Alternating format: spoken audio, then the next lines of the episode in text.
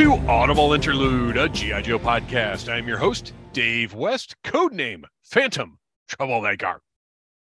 And I am your co host, Noel Wood, codename Crapshoot. And I'm your Cobra intern who learned the hard way don't look up in the Cobra aviary, codename Legion Cub. You can follow us and interact with us at Audible Interlude Podcast on Instagram, on Twitter at GI Joe Audible. Uh, definitely shoot us a message on Instagram. Let us know what you think of the episode. Let us know what you want to hear in future episodes. And check out the Needless Things YouTube channel where we live stream every other week, usually on a Monday, but sometimes Hasbro will mess us around and we've got to switch up the schedule, uh, which is why we are tonight once again recording after a, well, not a 12 hour shift, a 13 hour shift. Noel, I know you got stuck at work as well. I think we're all recovering from quite a day. Yeah, yeah, yeah. But now it's time to have some fun and talk about G.I. Joe.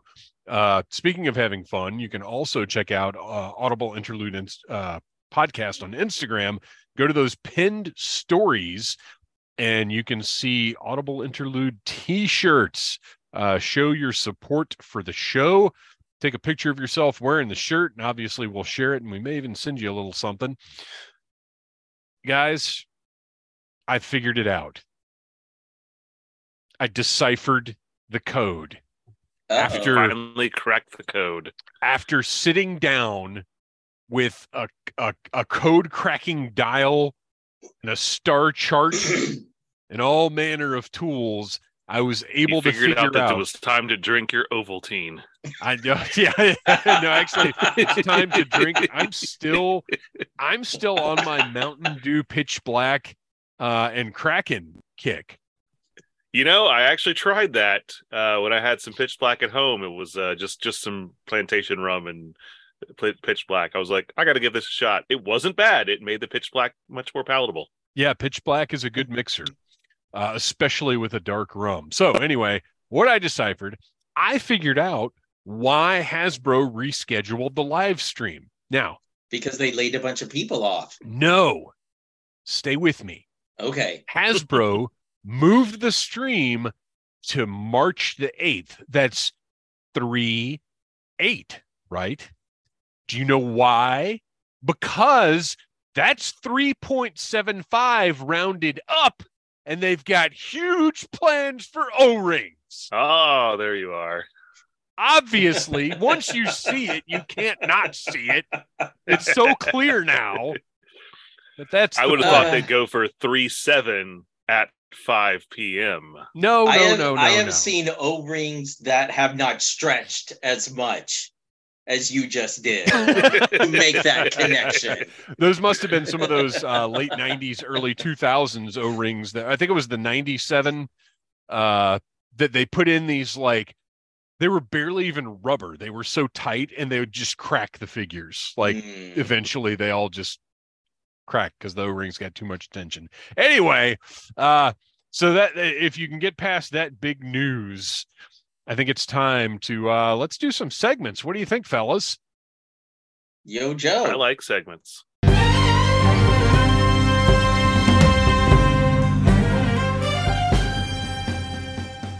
This section of the pod is called Rank and File Card, where we go all the way back to the beginning of a real American hero and are running down and reviewing each file card from the entire run. So this is only going to take us 43 years to complete.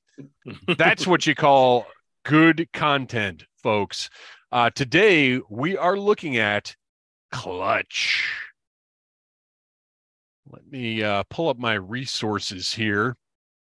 I've got like a dozen windows open right now. And unfortunately, none of them are clutch because I did not prepare very well. But I do have, uh, and, and the audience can listen in excited anticipation. I do have our America's Elite pulled up right now. So, Clutch, one of the original figures from 1982. He is the Vamp Driver. Uh, and just as a side note, I always thought Vamp, like when I was a little kid,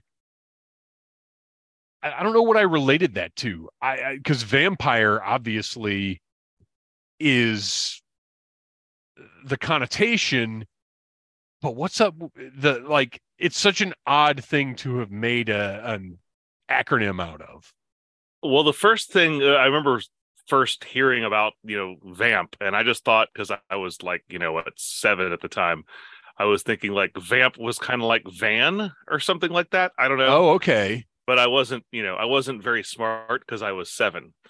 Um, but I- I think it later there was a GoBot by the name of Vamp who was one of the the monster Mhm. GoBots. well right that was an actual vampire right Yes, and Like then there had was a movie. Uh, well, he wasn't a he wasn't. I don't think he was actually a vampire. He was just like a little monster creature. I've got one over there. Oh, i thought it was like a Uh, bat type type of thing Yeah, I think he was kind of Yeah. a bat. Uh, and then there was the movie with Grace Jones in 1986 called Vamp. And by that point, I was like, all right, I see. I know all about what a vamp is. for the listeners Which, as a kid, uh, you know, you all had your your night riders with your talking kits. yes My vamp sounded like Grace Jones. That is amazing Vamp is a monster GoBot created by the Master Renegade. She she is a formidable fighter with a macabre side, able to call upon a personal force field and having the ability to mesmerize foes in addition to her firepower and speed. This is not the monster GoBot I was picturing. Uh, Ah, but we'll figure that out another day because we're not here to talk about GoBots. we're not even here to talk about the Vamp. Uh, which- which by the way stands for multi-purpose attack vehicle eh? yeah. that's how you spell it sideways uh so we're here to talk about the vamp driver codename clutch file name steinberg lance j serial number RA757340802. Uh, and as we've mentioned every other time, as we go through the line, we are going to compare the file cards through the years. And we've got, uh, well, not only do we have clutch uh, version two, we also later on down the line have like double clutch and and we we will go back and compare all of those because I know they actually changed up the file cards quite a bit in the modern era for a lot of the characters. So we'll we'll be checking all that stuff out. So stay tuned in 2043 when we get to double clutch. Uh, primary, military, specialty, transportation. This is one of the most sensible ones we've seen so far. Very obvious, Mhm. nothing, nothing uh, subtle there. Secondary military specialty, infantry, quite common. Birthplace, Asbury Park, New Jersey. Just Uh, like Bam Bam Bruce Bigelow. Springsteen. Yeah, and okay, you went Bam Bam Bigelow. I went with Bruce Springsteen. uh, grade E4. Clutch. My uh, my wife, by the way, from New Jersey. Her I did not know that. Name, yes, and her maiden name Steinberg. No, So- get out of town. Got to be related somehow. Really? yeah.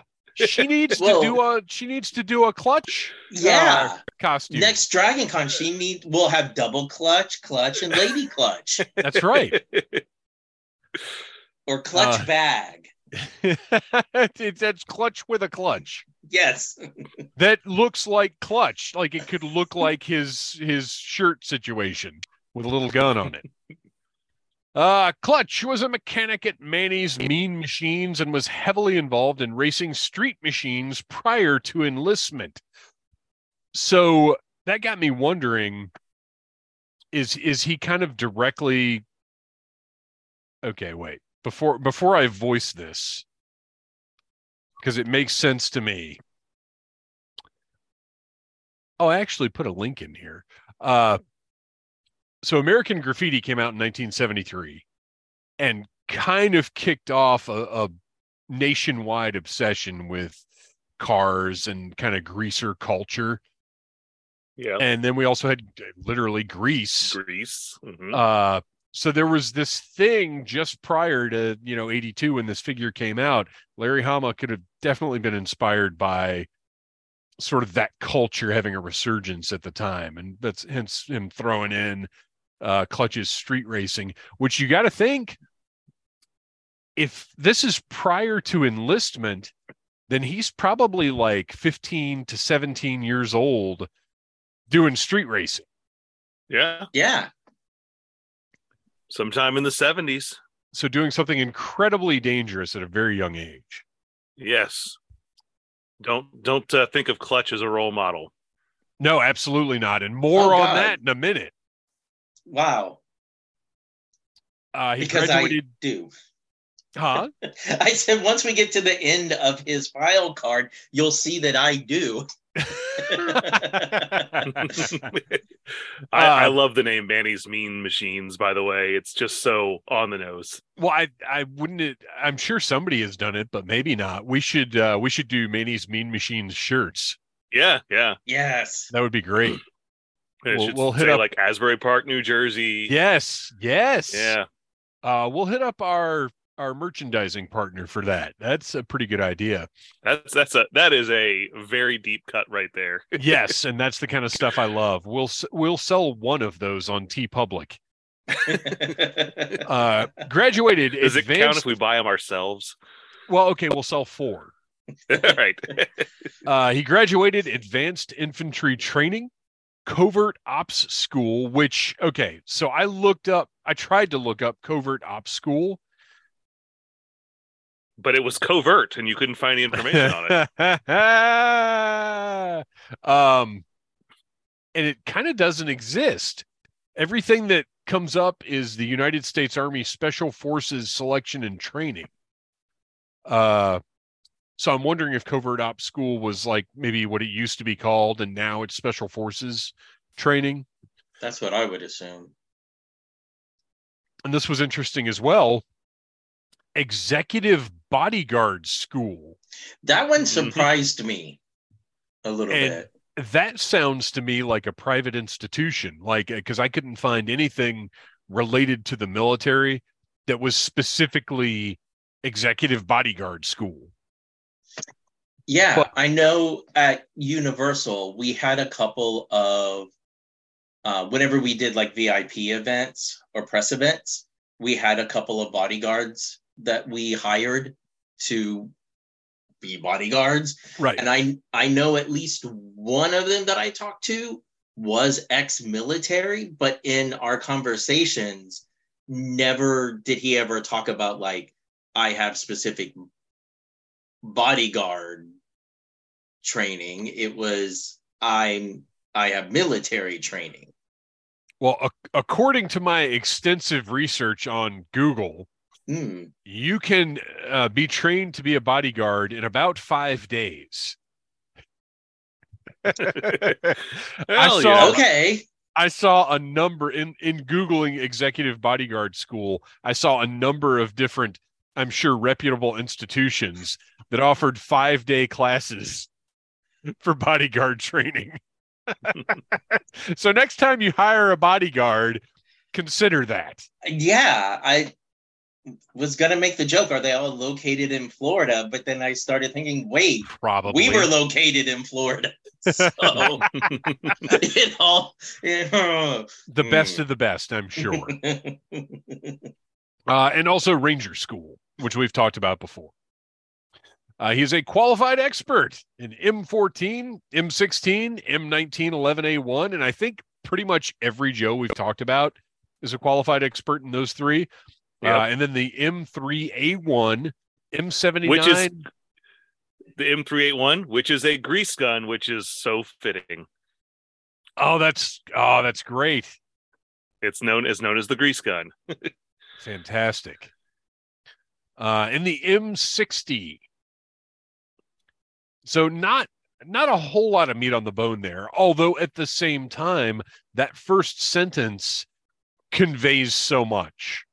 Yeah, Uh, the first sentence is is everything that Larry Hama did. He, you know, he was able to give you like you immediately knew in your head who this person was just from reading that first sentence. And then the last sentence, which gives you the rest of what you need to know and is the uh, you know, as we've speculated, possibly uh put down as a note from General Hawk.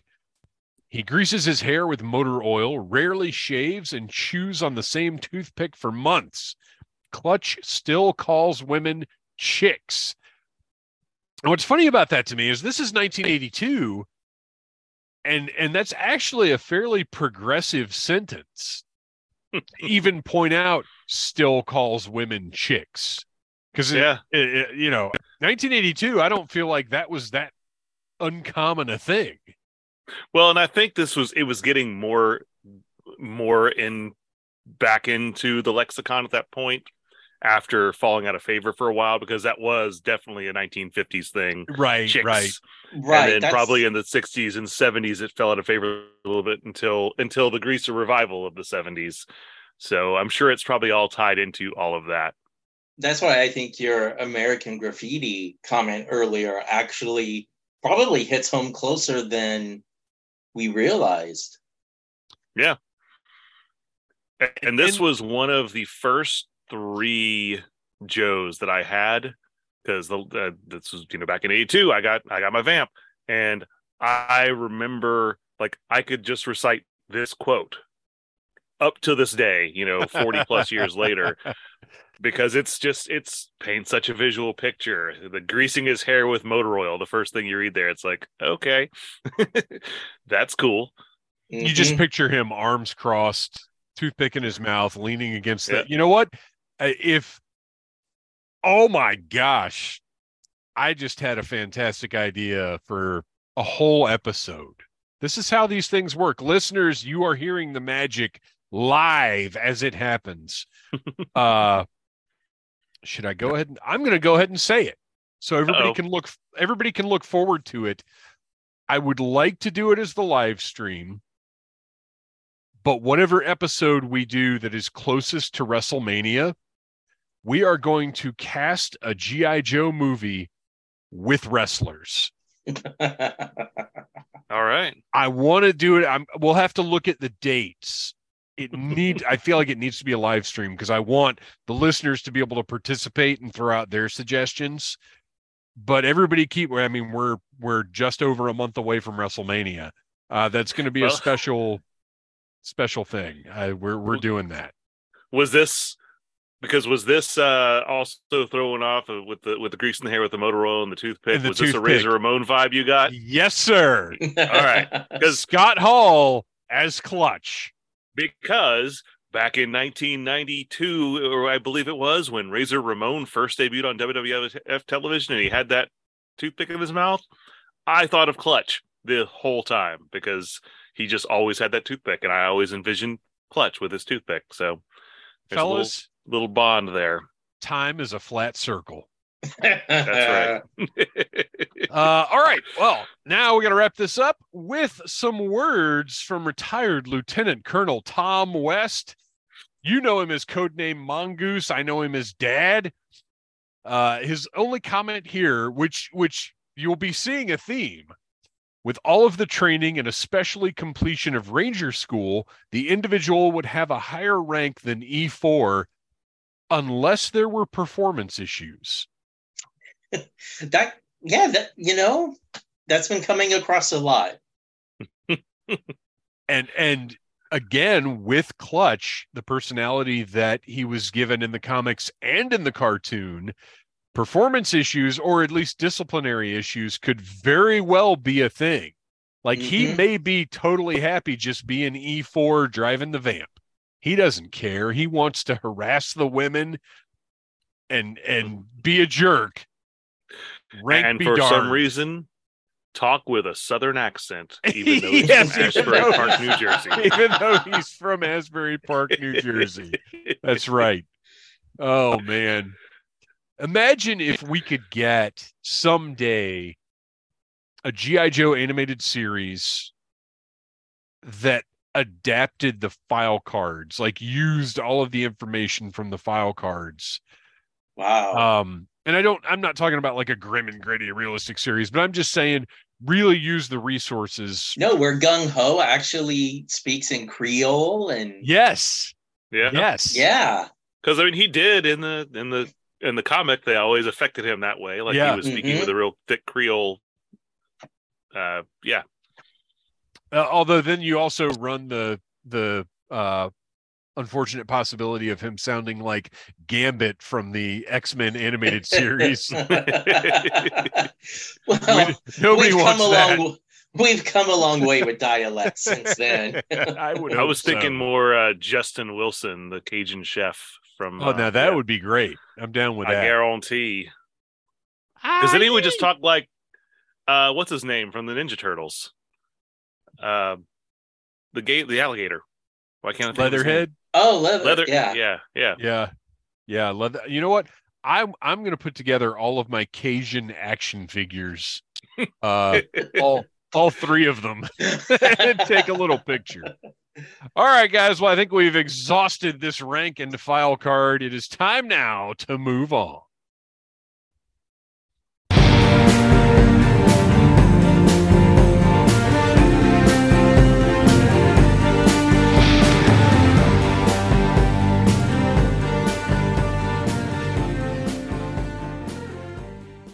And now it's time for Missing in Action, where we take a look at the characters from across Joe Media that never had a figure, at least in the original toy line.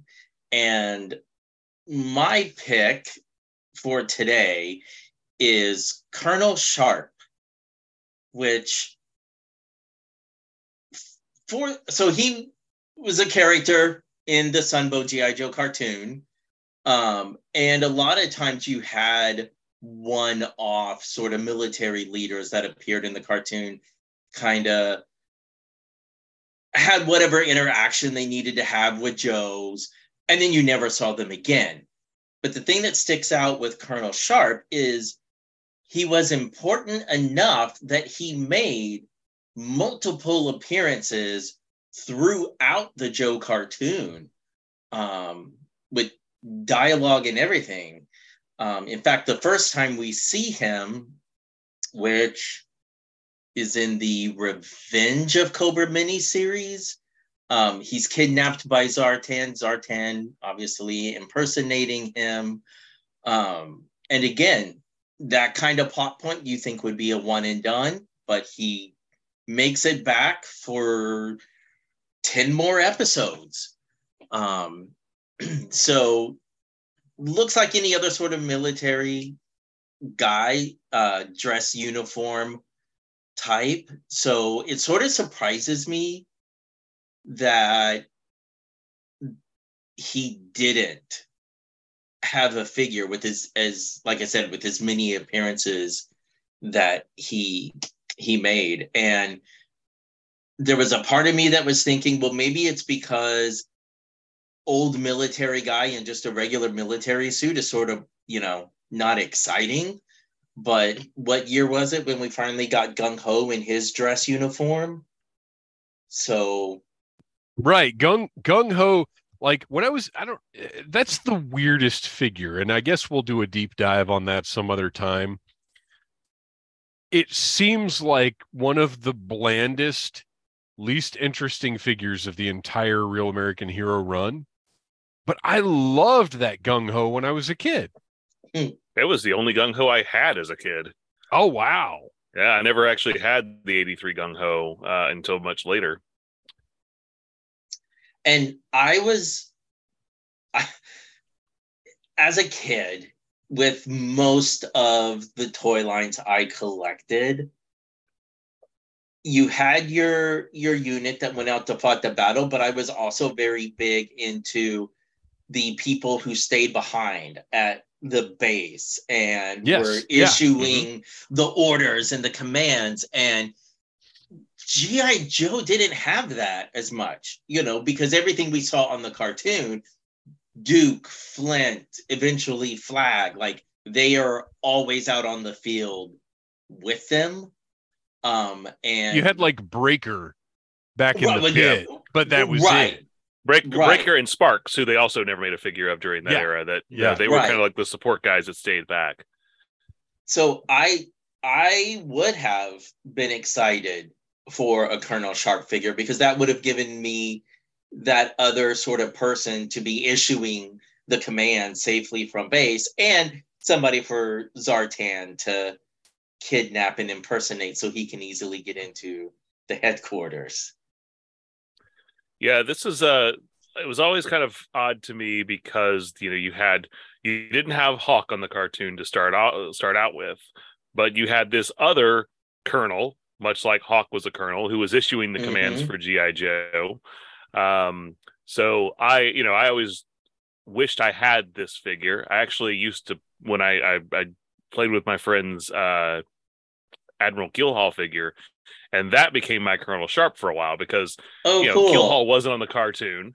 So yeah. I was like, all right, well, he's he's got the he's got the like the the fancy military dress and the hat and everything. So he'll be my my Colonel Sharp when I play. Uh, so you know, you I always subbed out guys like that for characters that I always wanted toys of but didn't have. Uh, what I find interesting about this guy is depending on what you look at, he is either Colonel Dexter Sharp or Colonel Warwick J. Sharp. No. Yeah, the uh, GI Joe versus Cobra: The Essential Guide uh, says he's Dexter, but the GI Joe Field Manual says he's Warwick J. Mm. I kind of like the Warwick J a little. Yeah, Dexter. That, that sort of screams, you know, in charge colonel. Dexter is more. I'm working in the lab uh, yeah, yeah.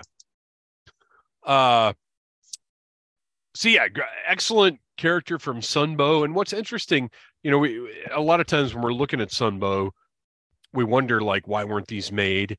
But if you look back at even the modern era of GI Joe, when they did do some Sunbow releases, for the most part, those were repaints or slight retoolings.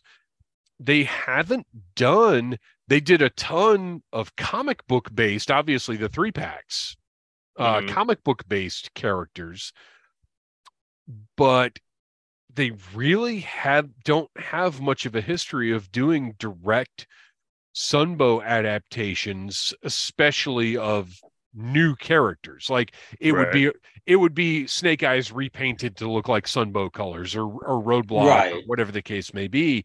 But they didn't really do any new original Sunbow characters. That is Super Sevens. That's what they've been doing, and that's why the reaction line and you know, so not that I think we're going to get a Colonel Sharp Ultimate, but, but we could get a we could get a reaction figure. Absolutely, I mean, that would, that would not be something that would surprise me. That, then that would be great. I would love to have it. And given the the cut of his uniform and the look of the character, a reaction figure could very easily blend in, you know, with your regular three and three quarter inch Joes. Yeah. And because- I actually would go out on a limb and say, you know, if it was, if we were back in the 80s and they saw, here is this character that has appeared on the cartoon so many times, we're going to take advantage of this and make a figure out of him. And as sometimes they would do, where the figure on the cartoon did not match the toy all that much. Um, sure. if, if they had made a toy version of him where, okay, let's put him in some battle fatigues, let's make him look a little younger, you know, like not gray haired, maybe. I still absolutely would have bought into it because I don't. The differences between the toys and the cartoons, I feel like I didn't notice quite as much as a kid. Isn't that weird? Because I think about like Ace and Wild Bill and how drastically different they were. And I, for those, I just didn't care that much. And I don't know why, because there were other things, other cartoons, other toy lines that I was really bothered when things didn't match up. Mm-hmm. Uh, but for some reason with G.I. Joe, I, I didn't think much of it. I don't know why.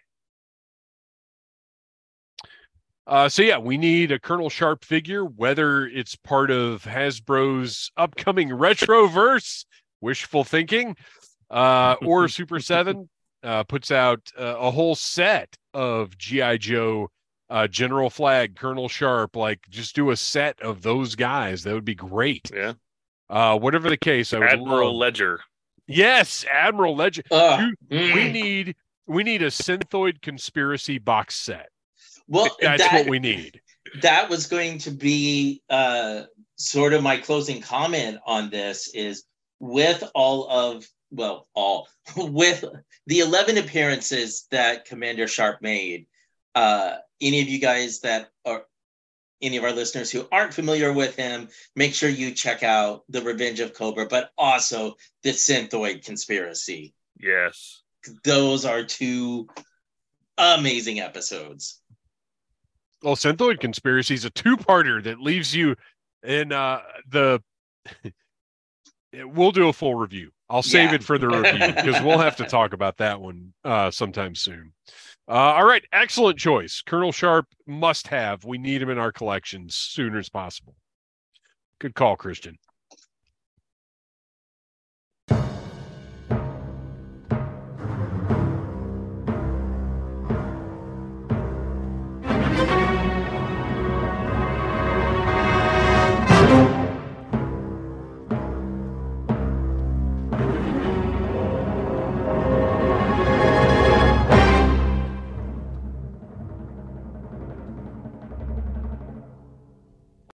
Welcome to Instruments of Destruction, where we talk about the vehicles and maybe playsets of G.I. Joe. This time around, we all have our Sky Strikers. Uh, in the end, I think everybody's very happy with the HasLab Sky Striker package overall. So rather than focusing on a singular thing, we're going to do a little brainstorming and come up with some possible future HasLabs uh, for for O-ring GI Joe, uh, because as we all know, the retroverse will continue and expand.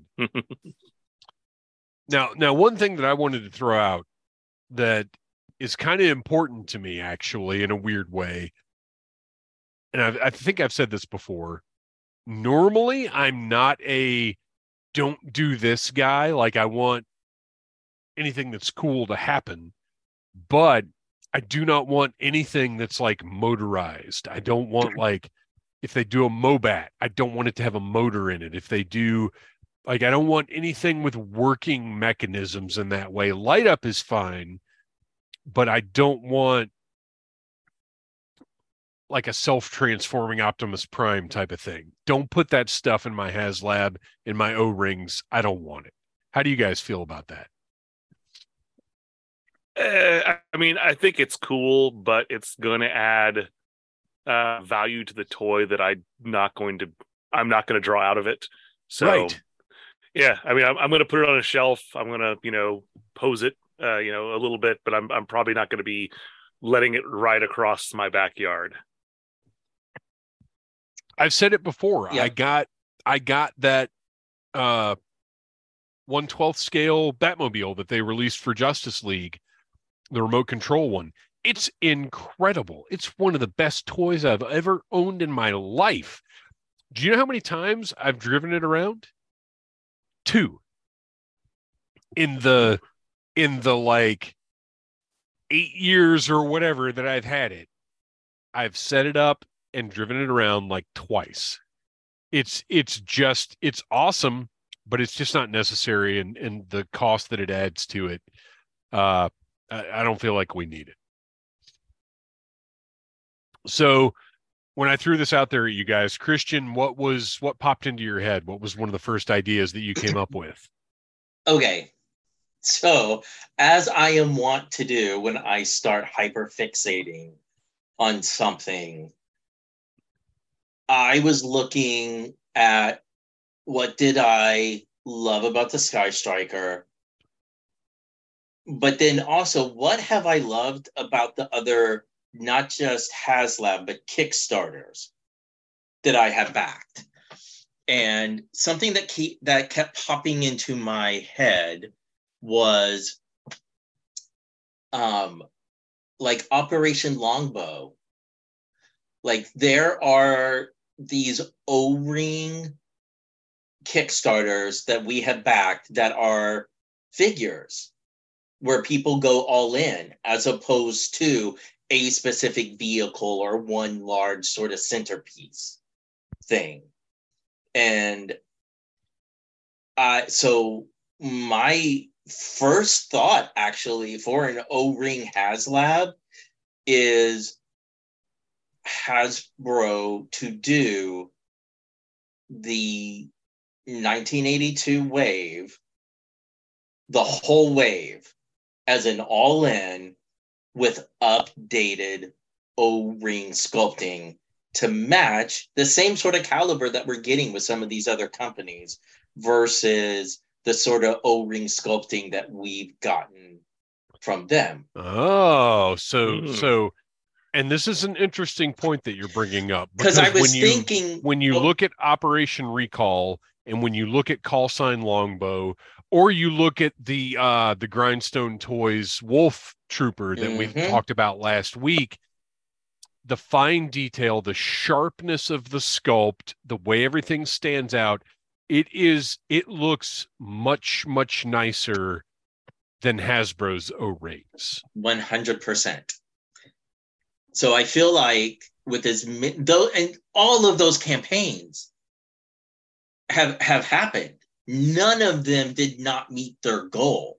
And I think it's because of at least what we've seen in the, you know, the renders and the the prelim sculpting is the quality that goes into it. So I think if Hasbro was to say, all right, G.I. Joe fans, you know, we're we're going back to that first year and we're giving you uh, how many however many figures it was and boom. It's updated o-ring sculpting.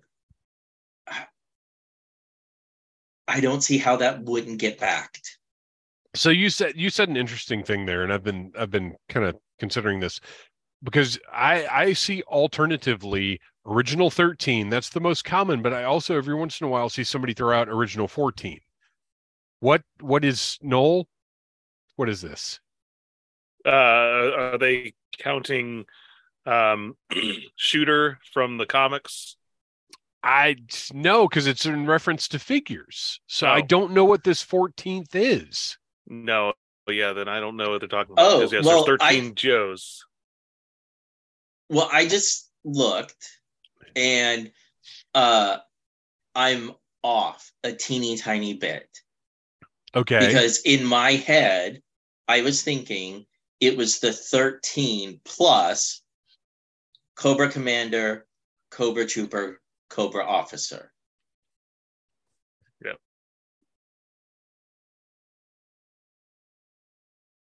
okay so that would be 16 figures Right. I'm looking at 1982 and I see 16 figures in front of me.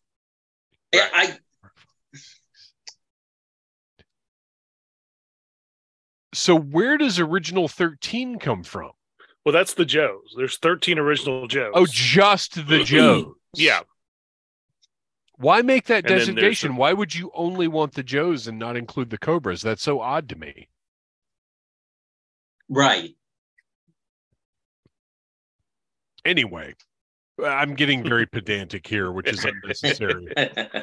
I love this idea.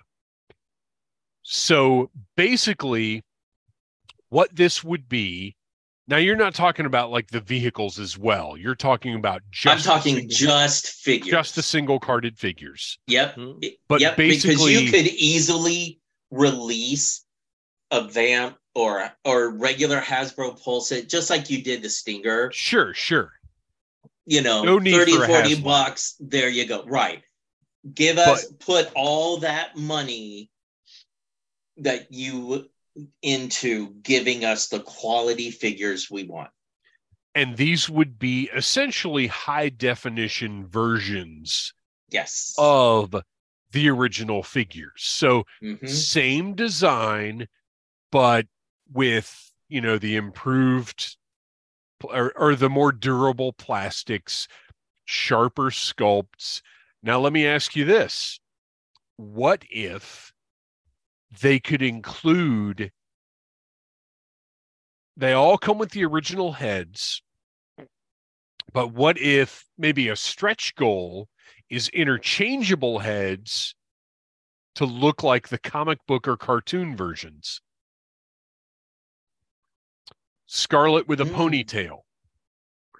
Are could we going to be able to do interchangeable heads on O ring figures? Because uh, I mean, you could you could do that, but you'd really have to retool the way the you figure goes include you include a screwdriver. yeah, We've Yeah. all done it. We we are look. I've got. Oh no, I don't. You have know it here 'cause what? I just replaced no maybe O-rings. you saying that actually has me thinking so your stretch goals could be like the jump because lord knows that mold the jetpack has Oh, not yeah. changed readily available. ever Yeah. so your your stretch goals could be some of those smaller you know again not the vamp um but some of those smaller sort of one man joe Well, you type could you could do the jump. You could do Right. the. Let's see. trying to pull it uh, Well, really, kind of just the jump and the ram. Oh, you know what you could do as a stretch goal? The missile command headquarters. oh there you go because that's It's, It's all cardboard. That's- cardboard. It Yeah. costs them nothing, but people would be delighted to see that thing reissued again. absolutely Even the MMS, honestly, could be a Mhm. stretch. Yeah. Yeah, I really like that. This did not occur to me at all, but I really like this idea. This is this is a fun one. Uh the first thing that I came up with, and I, and I've gone to it many many times, but I feel like it's one of the most worthy potential projects, is the whale. Yeah. because it has only ever been redone once. They did the what the Night Force whale. hmm That's it. And if you have an original whale, it is a terrifying thing to own because it's going to break at any second. uh give us a new whale with that, you know, more durable plastic, the veins that aren't going to break uh in the same style as the Sky Striker. I, I that that to me is an easy win. I don't know any GI Joe fan that would not in a second back at least one whale. Oh yeah, and that's a much larger vehicle than the Sky Striker, so it's gonna it's gonna be a higher price tag. Or I'm thinking 300 on that probably. I think you're right, but I think people would pay it in a second because you Right. can't get a vintage whale for 300. Well, that, Mm. that's it. It's, uh, like like as much as the Sky Striker is an appealing vehicle, they have re-released Sky Strikers so frequently over Right. the last 40 years that uh, you know it's it it was skippable. If you you know if you've got three or four Sky Strikers, you don't need another one. Right. People were saying it all over the place. Well, I've already got two modern era Sky Strikers. I've got a vintage Sky Striker. I, I don't need a Sky Striker, but the whale is a whole different proposition, not just for the fact of people not necessarily having it or having an intact one, but for the fact that it was only ever produced twice. hmm Uh, it's th- this is my a number one pick for the next This was HasLab. one that I put on my list, but I knew that it was going to be something that you mentioned. yeah, don't don't waste don't waste your spot because Yeah. I'm covering it, baby. um all right, so no and and I mean there's nothing else to say really. It's it's all uh, literally all I want is the exact same whale but in more durable plastics. It would come with cutter, stretch goals. Uh, I would actually think it would be really cool to do naval versions of like like do deep six in his Mhm. sweater, stuff like that. You know, whatever. It it it doesn't Mhm. have to be anything too fancy. Honestly, throw whale out there and people are just going to back it. I, I don't think it needs that much enhancement. Throw do your little Cobra stickers thing if you want to, whatever. um yeah, I, I mean I think it speaks for itself. Uh so Noel, since you knew the whale was going to be covered elsewhere, what was your first reaction here? Um, so your my reaction as to what my my next choice would be, or my Yeah, yeah, your choice, your whale? choice. Uh, because yeah, I think I Or the both, well. both. Uh, yeah, yeah. Um, I got I've got two that are kind of my starting point here, and one of them kind of goes along as a foil to the one we already got, and then the other one kind of goes along as a partner to that one. So I'm going to go with that Oh. one because you just mentioned something that was on my list of add-ons.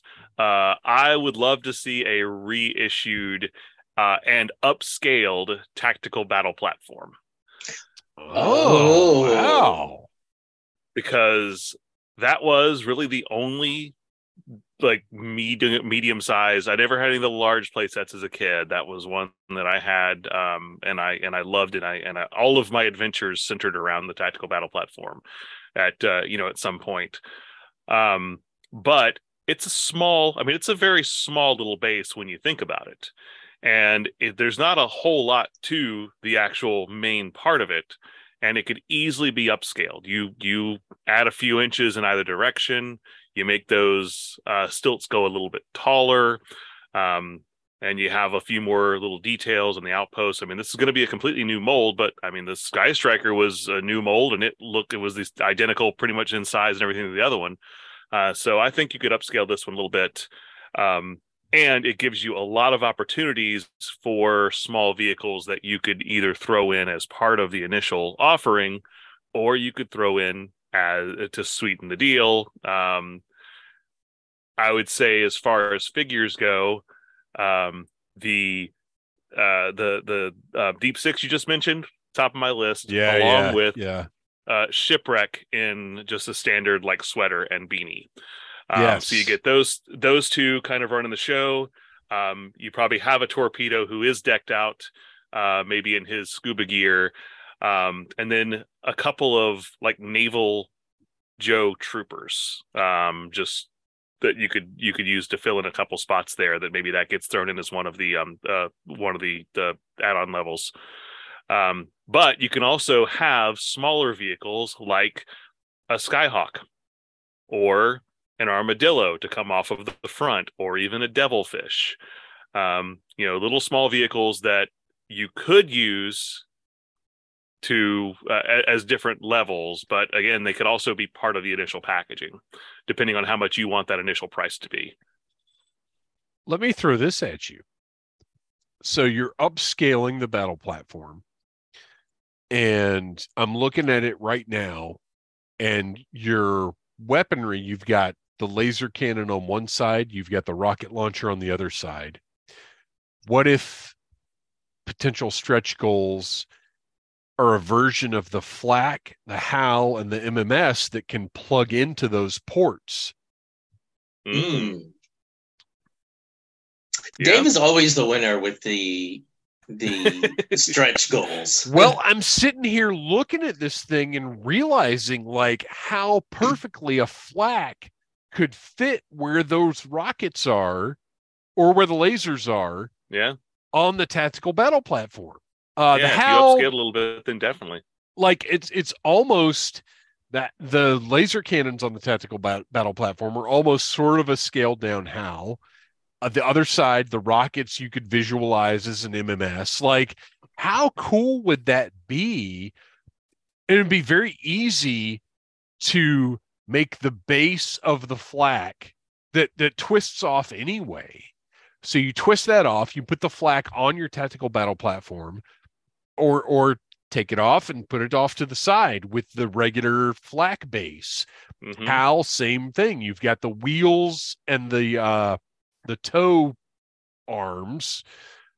Those come off. You put the HAL on your tactical battle platform, and it's this whole like uh what's the word I'm looking for?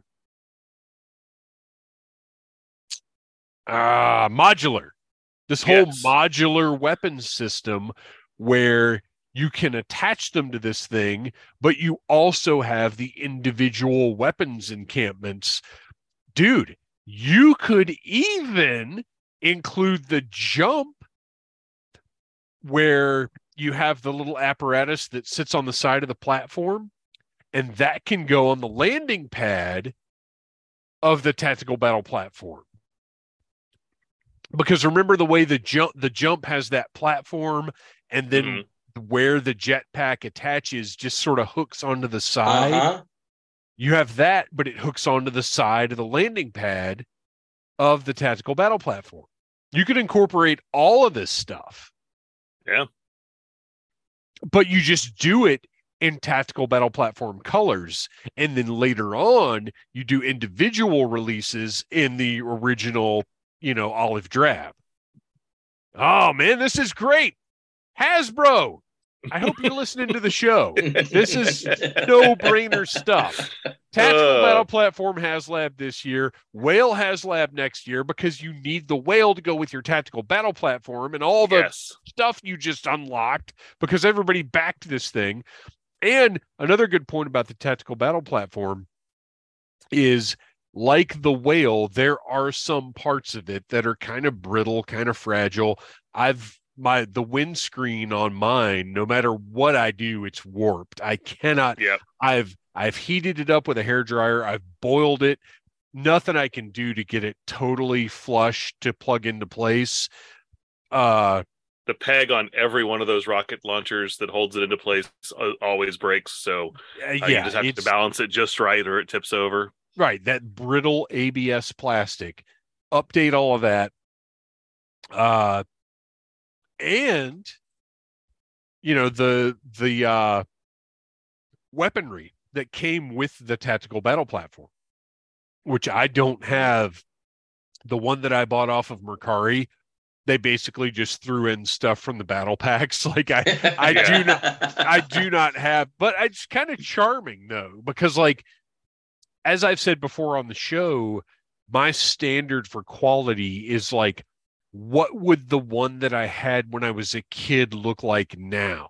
Right. And if Well, I that's- still had my tactical battle platform, it would have like the green M16 in it. Like it wouldn't Well, yeah, have- those those guns were uh, they were all just remolds or repaints Right, of right. the original ones. So they just went into the bin with all of my other weapons when they weren't in use. So I have no idea if I still have the original ones or not. They're not part of the display because I just don't care that much to make sure that I have the original guns. it doesn't matter because display.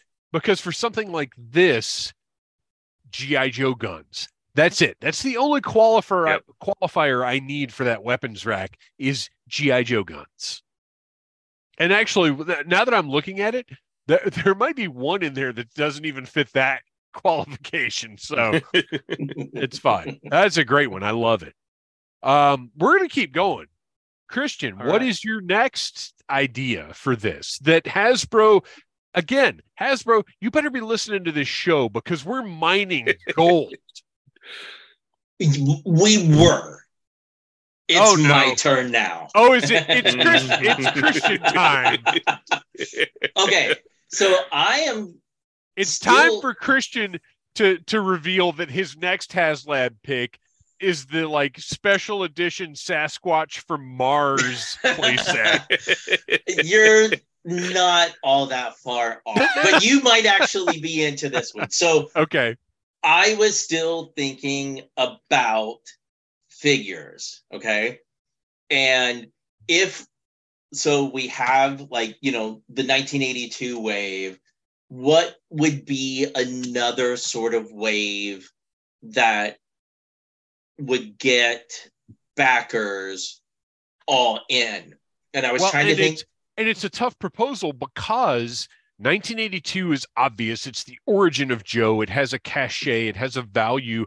But then years after that, things start to get so expansive that it's difficult to say this is it. Right, because you're you're not sorry to all you fans out there of this subline, but you're not going to probably back a HasLab Battle Force 2000. I'm not. So, uh, but I am still a firm believer in the shared universe for Hasbro. Okay. So the I retroverse. the retroverse, sorry, retroverse. So if I had the ability to greenlight, and I think, what is toyetic? Well, if I went to Hasbro and I said, I want to do a HasLab Eco Warrior set, what makes that a HasLab? Why, the giant centerpiece of this set would be Tendril from the Oh, humanoids. stop it! Stop it! So you would have like you would have your Eco Warriors Flint, your Deep Six, um, but then also toss in O-ring figures of the Earth Corps to go Oh, along with it. man. With your stretch, your first stretch goal being the uh Inhumanoids version of Ace Yeah. that was canceled. The toy line was canceled before he came out. So there's your other GI Joe hook into it, but I mean, you could easily justify a Tendril HasLab, and Oh, I and I think that would appeal to more than just the GI Joe fan. Yeah. Yeah, I think so. And here's here's a little bonus. So here's what you do, Hasbro, because I know you're listening. You get James Groman to come in and design this tendril. James Groman, if you don't know, uh, designed Mad Balls, My Pet Monster, a lot of the gross out 80s toys. You get James Groman to come in and design. Now we keep the the keep we keep the aesthetics of 80s toys. So this will not be like hyper detailed or anything like that. It's going to maintain the same general look of the Inhumanoids tendril, but just be again high definition. Right. And I and I think maybe another six inches taller than oh, really? the vin- I yeah, because if it's Ooh. HasLab, if if we're figuring that we're gonna get this to like a 250, 275 price point, then I think that 150, 175 of that goes towards Tendril to make him just slightly bigger so that your 3.75 Joes are fighting a formidable foe. So, if Tendril had come out as part of the Joe line, do you think that figure would have looked pretty much the same, or would it have had a little bit different articulation? What kind of differences might there have been? if he had come out in the GI Joe line, I do think he would have looked different. I think he would have still had the same sort of articulation because when you look at those alien figures that came out later, Yes. It sort of fit. But I think, and this is going to sound weird, he is already something of a simplified figure. But I think if he had come out in the Joe line, he would have been even slightly more simplified. Oh, I, interesting. I don't. I, I don't think that they would have been quite as completely monstrous looking, and I also don't think that they would have had the light piping in them. Yeah, I but- think you're probably right about the light piping. But let But me ask you this. We all Mhm. love Tendril, Tendril, the largest of the Inhumanoids. However, D'Compose had one very important feature that Tendril did not, and that was that chest cage that interacted with the figures. Would D'Compose perhaps be a better choice than Tendril? I don't. When I think of the Eco Warriors concept, if I have them all sitting on a shelf together, and this is going to sound crazy, it's just how my brain works. I look at Tendril and I see slimy ooze. I see Hedorah. He's the guy. And Yeah, yeah. I see D'Compose or Metlar, because my I was trying to justify either one of those because D'Compose is my favorite of the See, three. D'Compose to me is like toxicity is what the eco warriors are fighting. but I Whereas think it's just a tendril is almost more swamp thingy. I I I view D'Compose just a little bit more zombie ish. I think that the green colors of Tendril just make him toyetic to where, like I said, I think that this would cross over outside of just GI Joe fans if they saw this really cool stand out different than the other sort of monsters that are out there And- but that would then give hasbro a it would show them that there is a market out there and then we absolutely could get metlar and So D'Compose two things. One, Mm. this HD uh tendril would have actual bendy tendrils yes to interact or okay i don't know if i'd prefer bend because i've talked about it before. I'm not a giant fan of bendy because bendy is always potentially going to break. Uh so either bendy tendrils or interchangeable tendrils that have like you can put joe figures in them wrapped up.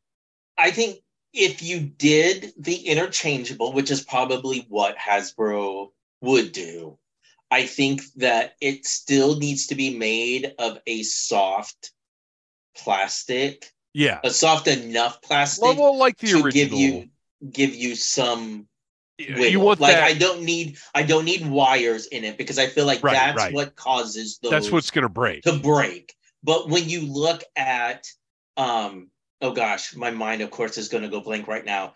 There's the line of um, over in Japan. It's the 12 inch um, bodies that you can customize that have no seams because it has an armature underneath. oh yeah yeah yeah Um, the something like you know if they did something like that like a ratcheting skeleton inside. Right, Yes. like the old school Yeah. Barbie legs or something, so Yeah, that you actually yeah, have yeah. plastic inside the plastic. I don't think that would be you great would have the same problem of it tearing and, and breaking. Yeah, that would be very cool. Um but I'm going to go ahead and say let's just jack this price up to like 500 bucks and throw D'Compose and metlar in. Oh, sure. Let's just do it. yeah, I give you know what? Give us the three monsters, give us the Joes, the Eco Warrior Joes, and then make your stretch goals the Earth Corps. Again, with the first one being Ace. If you're doing it I you have to I you know what? This is we're we're we're taking this is just an Inhumanoids HasLab. it's a it's an O-ring Inhumanoids HasLab. You you have all of the Earth Corps members, including I cannot remember the female's name right now, and I'm sorry for that. Oh, Sandra. Yes, she didn't get a figure, unfortunately, but you get O-ring, 3.75 inch O-rings of all of the Earth Corps, as well as their armor that they snap into. Okay. I And would the be I would be down for that. the armor is the same five points of articulation armor that we Yeah. got with the original line, but you get Mhm. actual fully articulated O-ring figures that you put into the armor and snap it closed, and they're in there. I like that. Done, sold. I'm in. Let's do it. Let's make it happen. Uh all right. We I think we get one more each. Uh my next one. Well, I didn't get my second one. Well, Oh, you'll no, get so you- This Wait, is your okay. was I, I next? see it. Was I next You or were were you were next? next. You're I next. thought and okay, I you're thought I was next. next. All right. I've got like a dozen here. All right. Real quick, I'm just gonna say if they do a flag, I'll back a flag. I don't think it's likely, but I'll do it. But my okay, so I'm gonna go for Dave's wacky way out pick next. my next pick, this is insane. Bear with me. I cannot wait. Nobody's gonna be surprised. My wacky way out pick is a special mission Brazil set. Obviously, this is a HasLab, so it's not just the special mission Brazil figures. It is a special mission Brazil colored Havoc and Tomahawk with the five special mission Brazil figures. I like that. Yeah. It's probably the only way we're going to get a tomahawk. Well, yeah, absolutely. If if they're going to redo the Tomahawk, it's going to be a HasLab for sure. But I say do it up big, give it a theme. Again, Emily always talks about storytelling. hmm So let's tell a story, and that story is the greatest GI Joe story of all time: Special Mission Brazil. I would because the tomahawk, the colors aren't that far off anyway. You could pretty much do a traditional tomahawk, but I say do a special havoc uh that matches the tomahawk and matches the now granted wetsuit is kind of a standout among the special mission Brazil, but in those same color themes, I, I, you know me, I love I love this set. It's it's anything that we talk about this is a set that i'm going to point out. Uh i would i would love to see it i think it would be very cool and it would again like it. just be hd versions of these things Mm-hmm. But also, I think a stretch goal should be a special forces Brazil colored lifeline to go with the tomahawk. oh that would be fantastic i love that and also a newly recorded version of the special mission brazil audio tape with nathan fillion doing all of the voices. All right. All right. i feel better. I got that out of me. Noel wrap this thing up for us. What is Uh, our superstar main event haslab o-ring All right. Well, I mentioned that uh, this one ties into the actual uh, O-ring HasLab we've gotten. You got yourself a Sky Striker. It's got to have a sparring partner in the sky. And while I love the Rattler, what my choice would be would be to do a Night Raven as a HasLab, um, because it's one of my favorite vehicles. I mentioned it last week. That it's one of the cornerstones of my um, collection, but having a nice new pristine one is, would be fantastic. I, I'm I know they've released smaller versions of the Night Raven, yeah um, but the the one the original size, I think the last time they did that one was the Sky was the Sky Patrol. Um, I don't think they've ever released that one in its full size version since then, since the original uh, run yeah i think you're um, correct but and you can do it just like you do with the Sky Striker, where it's you know identically sized to the original one. Um, of course, this the Night Raven has the two seats uh, in the front, and it also has the drone vehicle in the back. So you get two regular Strato Vipers, but you get a third Strato Viper who happens to be Raven yes from the episode uh, in the presence of mine Mhm. enemies. And and because we're telling a story here, all of your stretch goals are related to that same episode. So you get a strip, you get a slipstream, you get some bats, and of course, you get your bio annihilator. yes. oh man I I'm am now in. backing this. we're done i'm in that's fantastic um yeah I, and i agree with you because people so often say that the rattler is the sparring partner for the sky striker but the rattler has been reissued several times i've got Mhm. i've got two of them hanging from the ceiling right behind me i do not own a night raven I would love to have a night raven. I would that that to me is a perfect choice. And and your stretch goals as you're describing just make it all that much more enticing. That's a fantastic pick. Uh, all right. I think we've laid out some fantastic O-ring HasLab ideas. Uh, we've got the next like six years of the retroverse planned out. Good job, guys. Emily and Lenny, if you're listening, we know you are. We know Uh, let's are. make this happen. Yeah, let's do it. All right, guys. It is time now to move on.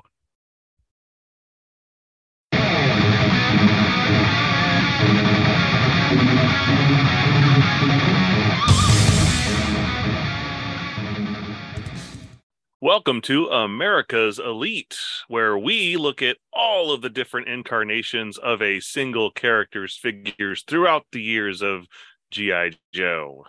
And uh, for this week, we're going to look at one that uh, was always a personal favorite character of mine, Lowlight, through the years. So um, I think we'll start off with the with the with the original because uh, as we're looking through this list, sometimes we've gone over some of these that they had dozens of figures throughout the years, and that's you know three and three quarter inch figures, but they also had uh, figures in other lines as well. Um, but as we're going through this, it looks like with low light, uh, all we see are the three and three quarter inch figures that have been released thus far. Um, starting with, of course, V1 1986. Uh, this is the original low light. We all know what he looks like. He's wearing that uh, dark gray suit with the with the one like splotch of red right there on his shoulder, um, the beanie, the very cool red goggles, and that little bit of puffy blonde hair sticking out of the back of it. And uh, this was definitely a figure that I loved as a kid. Yeah, I Same. I thought this figure was just one of the coolest Joes, and which which is funny because now I look at it and like I'm not a huge fan of Night Force, just because like I get it, it's cool, it's darker repaints, but it's kind they're kind of bland, and he's almost like a precursor to Night Force in a weird way, but but he was, was kid, different from the rest of the line, right at the time, right, and those the red like night vision goggles. I don't what's funny is I if I were pressed to like draw him without looking at the figure, I would not have had his beanie just kind of sitting on top of his head like this. Hmm. In my mind, it was like cooler and like pulled down over his head a little bit more. Uh here it, it really is just sitting on top of his head. That's not how I would have thought of it. Uh he is one of the figures that had a bipod for his rifle that I actually remembered as having a bipod for his rifle, unlike Dusty, mm. who I mm. was absolutely mm. shocked to learn was supposed to have that. uh so I kept when I was a kid, I kept that, and that gigantic scope is yeah. just awesome. Well, and even his forearm, those uh forearm pads that he's got Mm-hmm. the texture of those looks really cool. All of the metallic, like the paint on his zippers and everything. Uh, just all of those little details, he does stand out. The cool way uh, that his shirt like kind of buckles over. He he really does have a lot, even though he's just sort of gray. He's got a lot of really really cool details. 1986 well, it was a good, good year. Good year. Yeah. And there was a lot of, I mean, a lot of diversity on the, you know, just on the Joe team that year as far as their, you know, different environments and different color schemes. So uh, they were starting to branch out a little bit into the the really brightly colored stuff, but they did ground some stuff in reality. And Lowlight's one of those that, you know, he wasn't like a traditional military costume, but he's a night spotter, which I right. guess is because they didn't want to call him a sniper. Um, so it does make sense that he's wearing all those those night uh, those night colors. Um, but he's got yeah all the stuff that makes him pop. He's got the you know as you mentioned the silver and the red, and so he's got just enough color there, so he doesn't just look like a bland gray figure. And I love the fact that he's got all the all his accessories are all black too um, which make them look more realistic because you've got his Uzi and his sniper rifle that are that are that color, and also the big black backpack. Well, and he's also got like almost kind of a grimace in his portrait. Mm-hmm. Like he has a very distinctive, interesting facial structure as well. Like just very, very cool figure in a year of cool figures. Yeah. So uh we're going to move on, I guess, to V2, which was a straight repaint of V1. And uh, the less I can talk about this figure, uh, the better.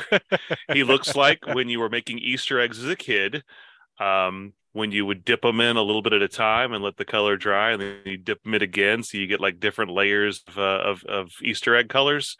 Uh, of course, this is the Slaughter's Marauders low light and the those figures are notorious for having one of the most garish costume colorings in all of GI Joe history.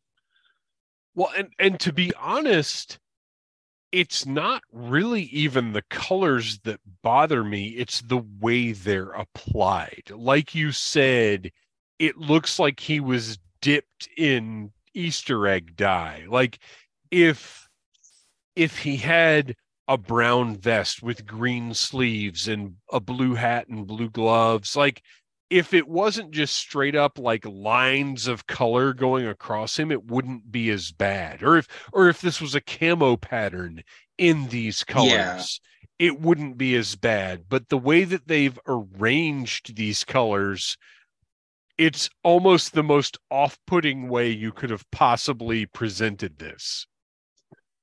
And I know we're not talking file cards, but something I just noticed while looking through these, the original file card he hails from Crosby, North Dakota, but this oh. version he hails from Crosby, New Mexico.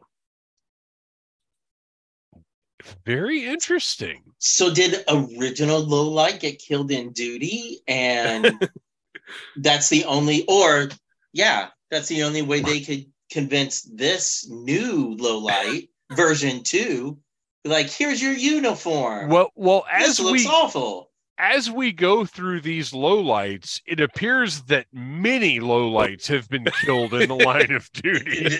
That's what happens. yep. We're gonna need another uh, Timmy. uh, so yeah, oh. this this one Slaughter's Marauders lowlight, uh, hideous. Let's let's yeah. move on. Yeah. So uh, we have our third version. This is a brand new mold from 1991. He is now uh, the Night Fighter, uh, not Night Spotter, Low Light V3. Um, and this is when Low Light discovered MDMA and started going to raves. um, also, clearly killed in action because this is definitely not the same person that we saw right. those right. last yeah. two figures um, because L- Lowlight is now beardy, which is fine, but he's also gone from his uh, bright blonde hair to jet black hair for some unknown reason. And well, um, and this I, I this is how he appeared in the DiC cartoon, isn't it? Right. Okay. Yeah. Okay. Yeah. Uh, So uh, which uh, which we will, well, I'm sure, be soon reviewing a, a low light episode. Well, and, and it wasn't the only character who, of course, who uh, strangely got a different uh, hair coloring. Um, of course, Hawk was, I guess, the first one to do so, but Hawk kind of made sense because Hawk was trying to be distinguished from Duke. Right. And the original Hawk figure was not one that was featured a lot in media before that, except for the comics. So, you know, it's it was fine to to to give him a little different hair color. Uh, also, but also going blonde to brown isn't quite as stark as going from blonde to jet black as this figure goes. You know, Yeah. we had Outback changing hair colors and a couple others, but this is this is definitely one of the more uh, obscene carryovers.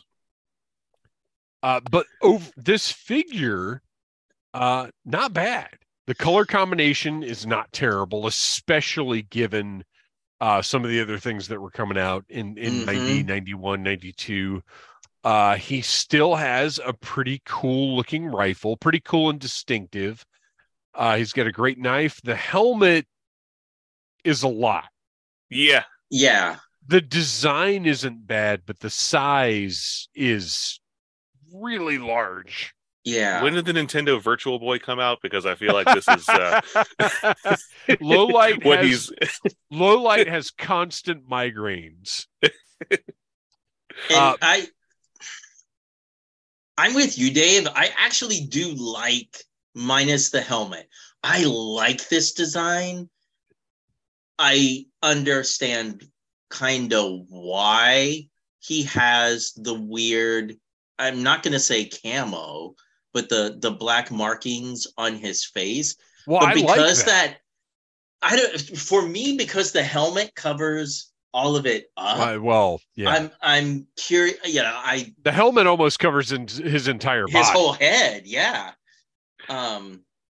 I think I would like this Hmm. figure a lot better. It's it's a small thing, but when I think about it, it I just it's the thing that's the bother bothers me the most. Um, I like I don't mind the brown um top unto itself, but I think it clashes with that kind of turquoise. I think if they had just had the arms be black, or Yes. the- just the upper Yes. body also be Mm. black, he'd The- be a great looking figure. But it's that brown. things Yeah, the two things I would change, I would scale his helmet down. Well, I would just make the visor part of the helmet rather than a separate piece. So it Mhm. could be smaller, but I like the red on the visor. It's a good callback to the original figure. But yes, if Mhm. those sleeves were just black instead of brown, uh, he would look a lot cooler. yeah. I, why they went with brown? That's that's kind of it's kind of puzzling because I mean he's a you know he's the night fighter, so he should be as in as much black I, as possible. I think just to throw some more color on it. I love the removable flashlight. Um, you know, kind kind of similar to Tunnel Rat style, except Mhm. this flashlight is like a little heavier duty, a little bigger accessory. So it's going to look cooler when he pulls it out and uses it in his hand. Oh, I like how it plugs into the backpack. Oh no! What's the, oh no? What's No, oh, no, no, no, not a no, no. Sorry. Oh, Um, I, I'm looking at the card art and the black. So it's actually he's wearing. oh my goodness! that Is he wearing fishnet? He Yes. is. So Yes. that's that's why those sleeves are brown because I was thinking it was some sort of like, oh, he's wearing just kind of like some kind of bulletproof mesh. That's what I no, thought. No, you really are serious. This is rave low. Yes. it's like it's almost like the guy the the enemy from commando with his chainmail shirt um yeah let's just ignore the card Yeah, this is and like, take the figure for what it is uh which is you know not bad i can which I feel like is what Lowlight asked the rest of the Joes to do when he showed up to battle with fishnets on with his his arms. fishnet I mean, Hardy- the Hardy shirt Boys part doesn't gear. bother me. I'm just really trying to figure out wow how that. Okay, let's uh i wish Ugh. i wish i had never seen that card I- art so uh so we can move on now to version four low light. oh boy it's Uh, not going to get better now- is it and now low light has taken on a new role he's no longer just a night uh, spotter he's a dinosaur night spotter uh, because of course this is the one that came with the infamous 1993 dino hunter mission playset uh, along with uh, which, ambush which, by the way, I just want to go ahead and scratch everything we said in the last segment. We need a Dino Hunter HasLab. Forget everything we said a few minutes ago. Dino Hunter HasLab or bust. Oh, so um, so yeah, this is uh, it looks to be a complete, at least, um, yeah, I think it's a complete repaint of the Yeah, V three. Yeah, Totally just a Um, repaint with with yellow yellow fishnet. Except when you look at his art, they draw it more as solid, like armor. Yeah, or yeah, you're mesh right, you're right. To well, he almost looks like a from, Python patrol. He look- yeah, he Yeah. looks like Python patrol there. yeah, and so he can hide from dinosaurs. yeah, yeah. night Uh, dinosaurs. he is blonde again, so apparently Yes. they've, they've they've figured out the replicant process now, and um, he he can have the right hair color. Um, that's not going to stay forever, as we'll soon learn. Um, but yeah, this is a this is a pretty awful figure. yeah, this one is is uh, yeah, pretty bad. Don't love it. the the the colors i i find as bad on my eyes as the slaughters marauders version but at least with this one every the colors are broken up in ways that make sense Well, and the thing with these, Yes. none if of these colors are repaint- terrible. Oh yeah no the colors are absolutely awful so Well, the, I don't think on under their own these colors aren't terrible. They just clash terribly. This I don't know, that neon yellow yellow It's the neon bad. yellow Yeah. with the with the like the olive trousers is where the problem is. There are plenty of neon yellow Joes that look just fine. sure but none of them were That- night snipers I would just like to note for our listeners and for the the general history of GI Joe, never before has that sentence been uttered. there are plenty of neon yellow Joes that look just fine. Nobody's ever said that in the history of GI Joe fandom. That is a first. Everybody mark it on Uh, I- your calendars. I don't know. I know. I know some people who are really into '90s Joes, so Oh, I bet you I'm fine. not That's the fine. first. And I get it. I get it. All right, so do we move on to Let's please, V5? please, please, let's move on to, All right. to one to one that I actually own. Oh. Oh yes. Well, he is his his role has changed again because now he is the outback of the night. right He is the night survivalist. outback of the um, night. Uh, I think that was a Night Ranger song. Outback of the night. So his, this was uh, from 2001. It was a two pack along with Surefire. Uh, there were a lot of these little two packs that came out, and uh, there were some there were some really good figures that came out in these two packs. I love Um, these, man. I, I was actively collecting. I still have most of these real American hero uh, figures, and I, and I'm at the time I didn't even realize that they were just repaints of '90s Joes because I paid zero attention to GI Joe in the '90s. Yeah, and I remember when we, we went through the dial tone when we were looking for the dial tone, it actually made me go and find that figure, find that two pack on eBay and buy it because, like, the dial tone even has a mustache that's not painted, but it's barely Right, visible. You- you- Right, right. it's like a Cesar Um, Romero type of thing going on. right. Uh, By the way, this is, so this. oh, is, no, finish. Oh, go ahead.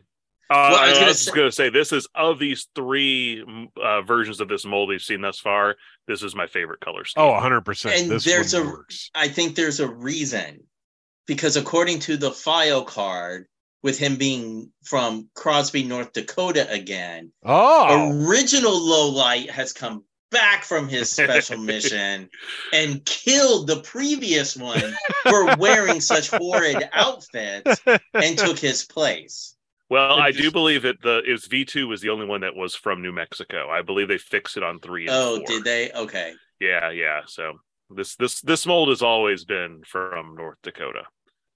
But uh yeah this one uh color wise looks really good. And once once you put these elements in more subdued colors it it does look pretty reasonable. Uh comes with all the same accessories. Like i said i love that that flashlight uh just looks like a cool piece of tech and that it plugs into the backpack. He's got the knife that also goes into the backpack sheath. Uh he does still have a gigantic helmet which doesn't look quite as unwieldy in all black, but is still too big. Uh, but he also has that second version of the the sniper rifle that looks unique and cool. Well, he did hear that the Druish princess likes a big helmet. Uh, so this one, Uh, while I do wish he was blonde, uh, definitely the best low light update we've seen thus far. hmm Yes. All right. So then we're going to get into yet another mold. And of course, this is 2006. Um, this is V6 low light. And this one is clearly designed to be an homage to the original low light. Uh, this was kind of the end of the years of the uh, O ring figures. Um, was this the last year they did O rings? 2006 uh, as part of the regular assortment. I'm not positive it was this was post new sculpt like when they realized like oh people don't really like these new sculpt things let's do o-rings again Yeah, uh, and they went back to that style using elements of the new sculpt you can see the hinged uh shoulders on this guy uh the elbows or, or the updated elbows uh, but he does still have that the o-ring design right. Uh, but this one's, you know, this is he's got uh, uh, the removable vest this time.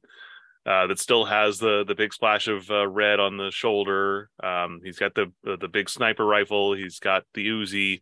So he's he's definitely a, a or it's, it's a pistol this time. It's not an Uzi. yeah But- just a pistol but yeah, he's definitely a direct homage to that figure, and uh, you know, not not bad. I'm I don't I I don't have many bad things to say about this figure. Um, other than the fact that he, um, well, no, I guess he does have that. All right, so yeah, he's he's he's he's not bad, not bad at all.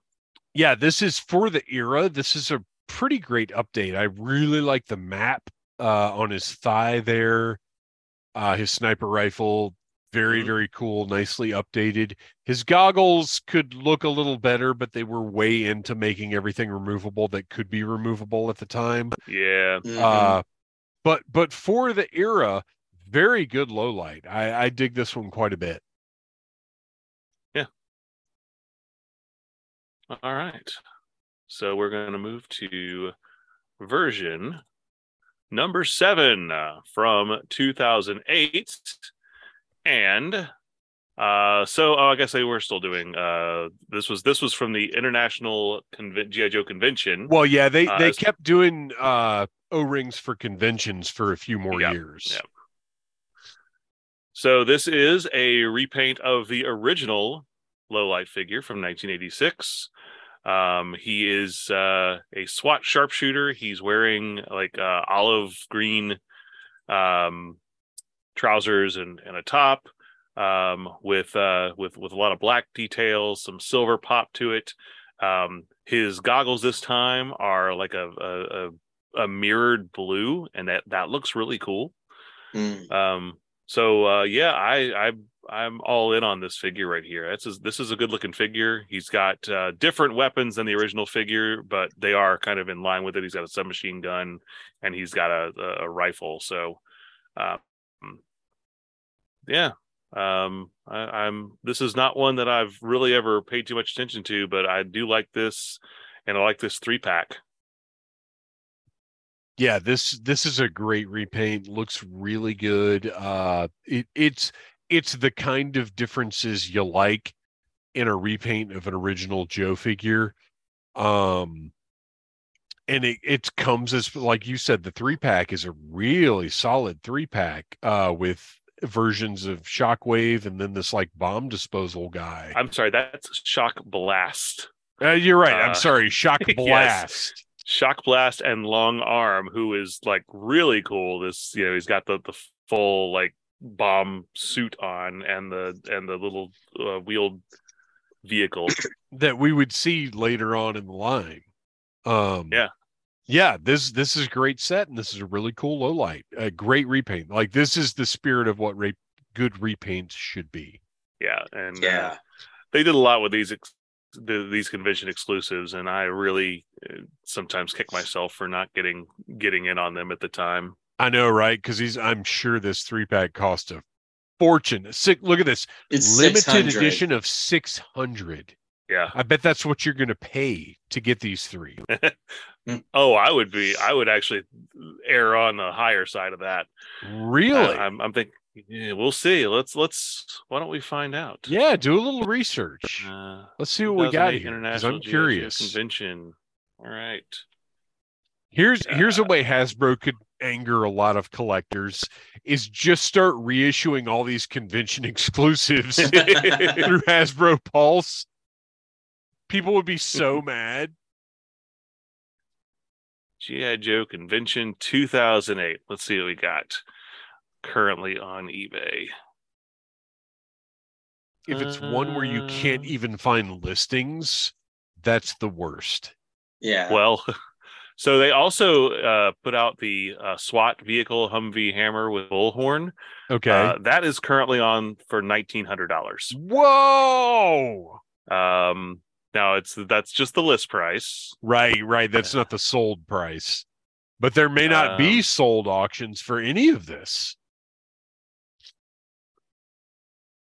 Yeah, I'm looking. I'm just. I'm looking for the three pack by its uh, uh, together. I'm not seeing it. I'm also not seeing Wow. any of these individual. What year was it? 2008? Yes, it's 2008. Let's see. Uh, Mm. They have the Headhunters were also released that year, and that box set is twelve hundred dollars. Good uh, listed there. Uh, so there's also one for a thousand for nine ninety nine.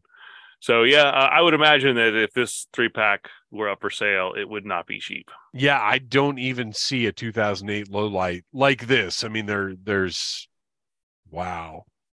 All right, Let's move on to something that is not uh, wallet cripplingly expensive. All right. I guess that would take us to version eight uh, of uh, Low Light, which is from 2011. This is, of course, in the 25th anniversary style. Uh, this is actually Pursuit of Cobra in 2011.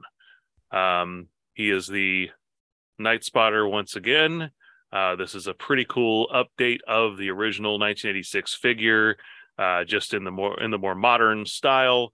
Um, he he's got a lot of accessories, way more than the original. He's got this um, what is this this this whole giant backpack Dude, it's crazy. It's amazing. I've got two versions of this figure, and it is wild. yeah like it's shocking that all this was on a single carded figure Uh, it's got the oh, during this time period, they were all just swimming Yeah. in accessories. yeah Uh, it's got the case for the sniper rifle with the remov- uh, removable scope. Uh, it's got the backpack with all kinds of business uh, up in there. Uh, the they were doing it has a bullet yes, it comes with a a one eighteenth scale bullet, which is just ridiculous. Uh, I, I mean, these figures at the time, look, when I was getting them, I was like, this is amazing. Look at all this stuff these come with. But now I'm like, look at all this tiny nonsense that's completely unnecessary. Uh, that I have to try to match up when it's all in a bag somewhere and see which figure it goes with. Well, no, the cool thing is all of this stores on the figure. Oh, that's uh, that's good. If it, Yeah. if it does store on the figure, that's great. Yes, all of it stores on the figure. Uh, th- this is, I mean, uh, this is one of the greatest action figures of all time. The problem is that it's so small that it's like almost just annoying to have it interact with all these accessories.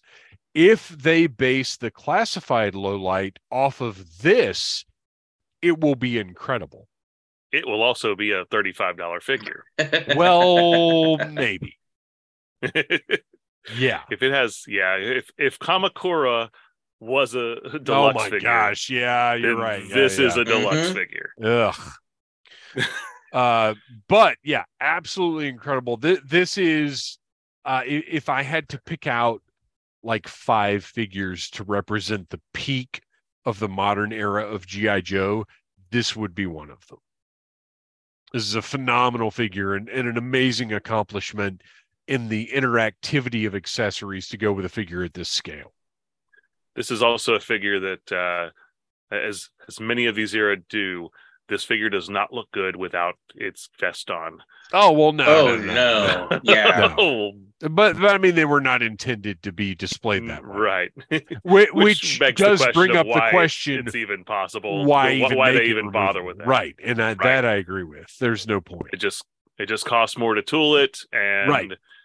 yeah, no one's gonna display. I- it that way. well okay so you say it costs more to tool it however you can use that same body and put different vests on it to achieve different characters which was well, that's true. the intent for a lot of these at the time Yeah. uh so yeah All right. 2011 version 8 low light phenomenal and uh next up here we go All right. So also in 2011, we have Lowlight V9 Night Spotter. This was for the Slaughters Marauders battle set. And um the of course we we've already retched about the original Slaughters Marauders figure from 19 what was that 88 or whatever it was. This is a lot better than that one is. yes Um, yes. Now there was only you could only go up from that one, but this one is this one is significantly up from the other one. Uh, it does have that you know bright blue color uh, for the for the beanie and the shoulder pads, um, but he's mainly in gray, uh, and he has the uh, the burgundy colored vest, which actually looks really cool.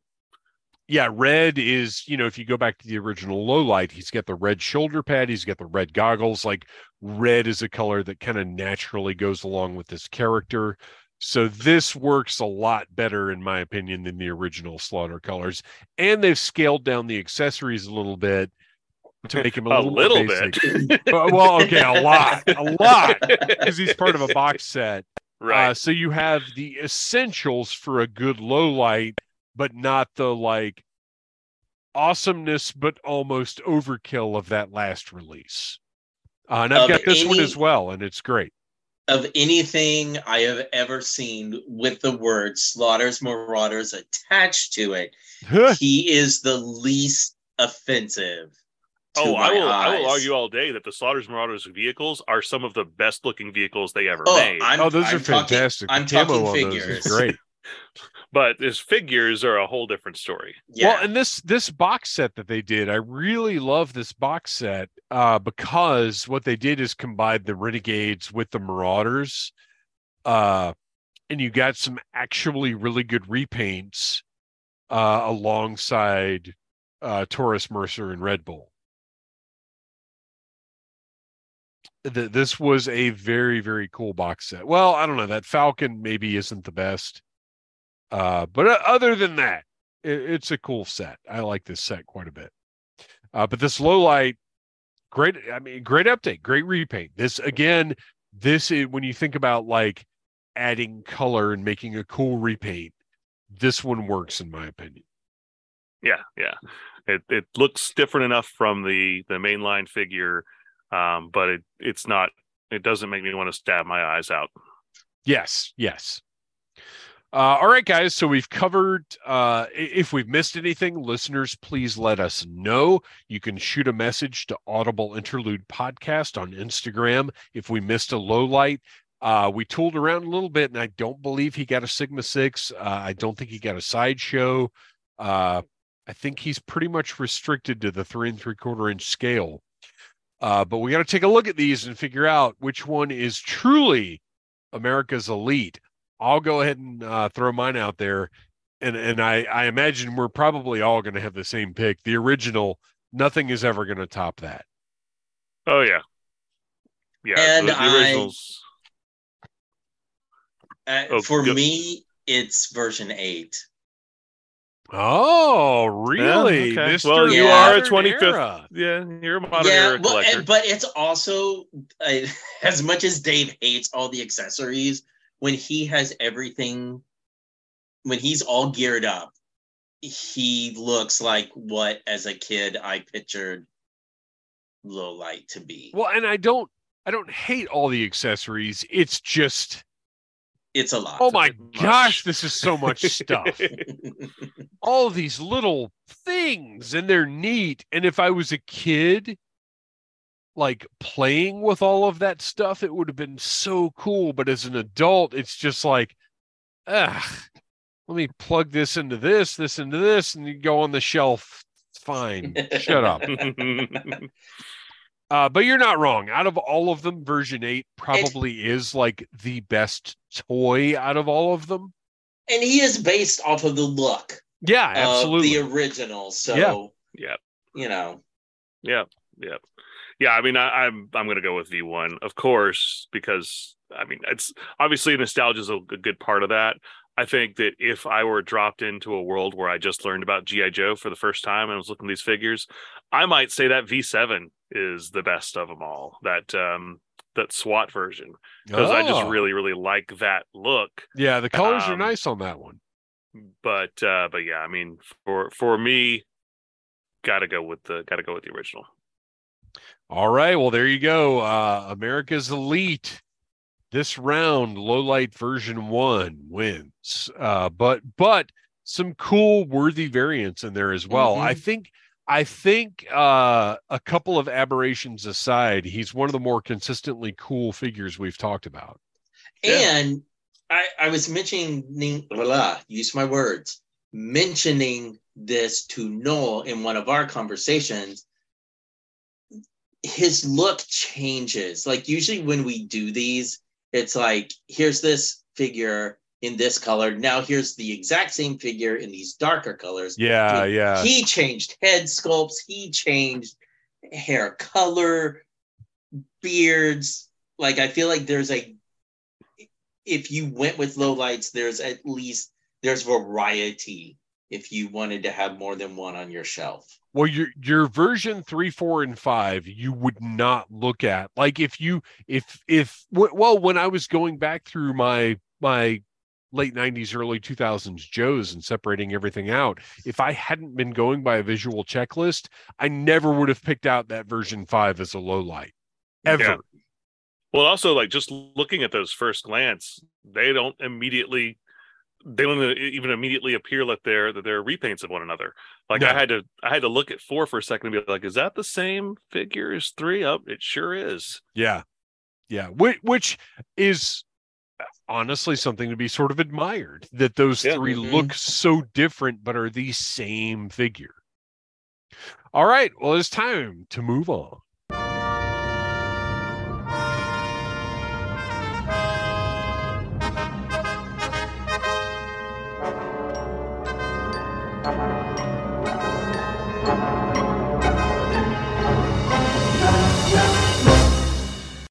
All right. Our closing segment is knowing is half the babble, where each of us gets a little bit of time to talk about anything we want that might not even be G.I. Joe related. Noel, is your babble G.I. Joe related? Uh, it, it actually is. So, um, this past weekend, uh, there was a, an event that uh, I had on my calendar and made sure to attend. Uh, it's a little thing called the Geek Garage Sale. That Oh, was you went. by. Yeah, yeah, I went very briefly, um, but because we had we had lunch reservations at noon, um, so we kind of had to get in right when it opened up because they opened at eleven, and it was 20 minutes away from where we were eating lunch. So I didn't have that much time to get through it, but I, I, I went through, um, poked around. I didn't buy a lot. Uh, mainly what I was buying was I bought some PS3 games for like $3 a piece because why the heck not? Um, but, uh, they, there wasn't a lot of Joe stuff there. Um, that was interesting because the official Dragon Con booth, uh, had a coastal defender sitting on the, on the table. I presume that was for sale, uh, loose. Um, but that was that was kind of unusual. But what I went to this because in the past they've done these, uh, and I think the last time it happened was in 2020. And I think you, Dave, did you have a booth at that one? Am I not? uh, Is that the one I'm? yeah, I of? did. That was Okay. I did that one. Yeah, and th- this is in a lot better space than that one. Um, but the Oh, wow, first okay. time a geek, yeah, this was this was at, down at Georgia Tech, and it was actually in a convention hall, so it was a giant room. So you you you weren't like uh, afraid you were going to swallow somebody's hair uh, at all times during the day. Um, but the first time I did one of these geek garage sales, I believe was in 2013, and it was in a warehouse um, downtown, uh, kind of in like the industrial section. And th- this was back. This was truly a garage sale. People had like vintage GI Joe and Transformers and and all sorts of old toys for like dirt cheap prices. And I bought a bunch of stuff, including somebody's entire childhood GI Joe collection that I almost passed on because I wasn't collecting GI Joe at the time for like for ten dollars and it was tons of vehicles, tons of figures, um, all in decent condition. Um, but if I had found that same lot somewhere now, it'd probably be three hundred dollars. And eh, eh, he had actually talked me into buying it just because he didn't want to take it home with him. And I was like, "Sure, I'll take your GI Joes off your hand for ten dollars and put these in my closet somewhere." Well, thankfully, I did that at the time because uh, that was um, a, a kind of a good chunk of some of the stuff I've got on my shelves now. That's awesome. Yeah, those uh those geek garage sales. I I actually thought about getting a table uh at that one and I just I just knew I wasn't going to have the bandwidth to deal with it. Yeah. All right, so my babble is not Joe related at all, but it's related to a lot of stuff that's been going on on the Needless Things YouTube channel. Lots of Dungeons and Dragons stuff been going on lately because the movie is obviously coming out. Uh, and matter of fact, today I received Rancor, the black acid breathing dragon, which I'm going to be doing a review of very soon. But we've talked about this before, but I don't think on the air because it's not G.I. Joe related at all. Hasbro. We've just handed you guys nothing but gold today in this episode, and I'm going to hand you a little bit more because a Tiamat HasLab would be a crossover smash hit. Everybody wants a five headed dragon, deluxe, like super articulated HasLab. Do it, make it happen. Can you imagine? Like, look at the Sentinel, look at Galactus, and just make that a five headed dragon. Stretch goals could be like the different breaths of all the dragons. Was it frost fire acid lightning? What smoke smog? What is the other one? Whatever the oh, fifth gosh. one is. Did you hit all the ones that, that i was picturing? right those are the obvious ones. I yeah. don't know what the other one is but but all of like blast effects for the breath of the dragons. Um maybe another stretch goal could be like a giant treasure hoard or something. I don't know. I don't, it doesn't matter because a, a HasLab Tiamat would be incredible. This is my pitch. This is something that needs to happen. And with as hard as Hasbro's going on Dungeons and Dragons right now, because of the movie, we've gotten two waves of cartoon classics, an ongoing line of movie based figures, hopefully more in the works. Uh, I think now is the time to put this out there and give us this incredible like this would be a centerpiece. This would be a nerd fantasy type piece. This is something that you know not just dungeons and dragons fans would want but like everybody recognizes that multicolored five-headed dragon. I think it would be a great haslab. 100 i'd back it it wouldn't be a hundred though. No, it, it would, would, not be a hundred. it would, it would be, not be a hundred. It, would be in the HISS tank price range for sure. Yeah, I think more. so. But it would be. I mean, I'm just picturing like all of the different sculpts on because all of yeah. the, the multicolored dragons each have different kinds of scaling. Like this would be a beautiful piece. This would be one of those things that, like, if you're a toy collector this is a piece you would need to have just because it was such a landmark toy. Yeah, I, this has all that crossover appeal. Right, right. Uh, all right, Christian, what is your battle? well, mine is is slightly cheesy, sentimental. Uh, but earlier this week, I posted to my Instagram a photo from I think it was like my third Dragon Con uh, when the GI yes. Joe group yes. did the photo shoot in the lobby by the sailboat yeah. bar. Like that's how you know this was an early Dragon Con. And looking at the photo, it just kind of got me reminiscing of the people in the photo that aren't part of the GI Joe community anymore, or maybe they are and they're not at Dragon Con. And it just made me very appreciative of you know with the advent of social media and youtube yes negativity gets clicks and we've talked about it a lot on this podcast. Um, but i just wanted to give a big thank you to everybody that has become part of our pod family and all of the new people that i've met because of this podcast on my instagram that are fans of joe because um, you never you never really know you know? Life changes for people and um it's really cool to know that there's something that unites us all together that we can all talk about that excites us. Um so thank you to everybody that that's out there. Yeah 100% we've we have definitely cultivated a nice little family here uh, since we've been doing the show. Uh, it's easy to get sucked up into the negativity of social media, but when you when you find common points of interest like GI Joe, uh, it, it is really special kind of getting everybody on the same page and and just sharing that enthusiasm for a common thing and when you posted that picture it reminded me of so many of my older pictures i've got uh one of just a bunch of different iron mans Mhm. uh Mm. and it's this big wide open lobby area where it's literally just like eight people in iron man costumes and nobody nobody else in the picture that's not even possible now right?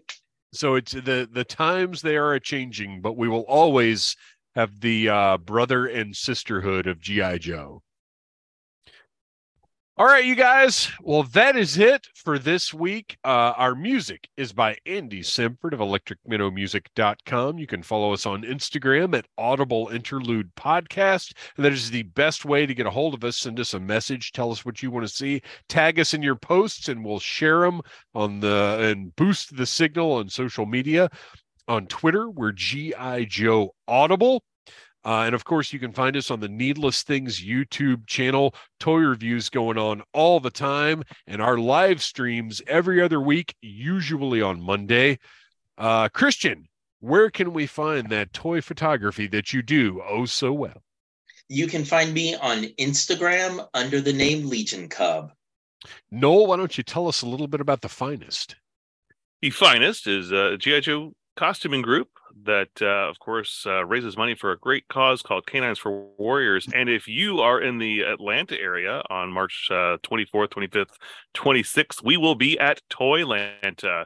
Uh, our garrison will be uh, raising money there. So check it out. Come by, see us, uh, ask us if you have any questions about GI Joe costuming, um, or just throw a few bucks our way, and it goes to veterans and rescue dogs. So two of the best causes you could possibly imagine. For everybody listening, thank you so much for being part of our GI Joe family. Uh, Noel and Christian, thank you for sitting down and talk about uh, talking about something that we love so much. As always, yo Joe. Cobra.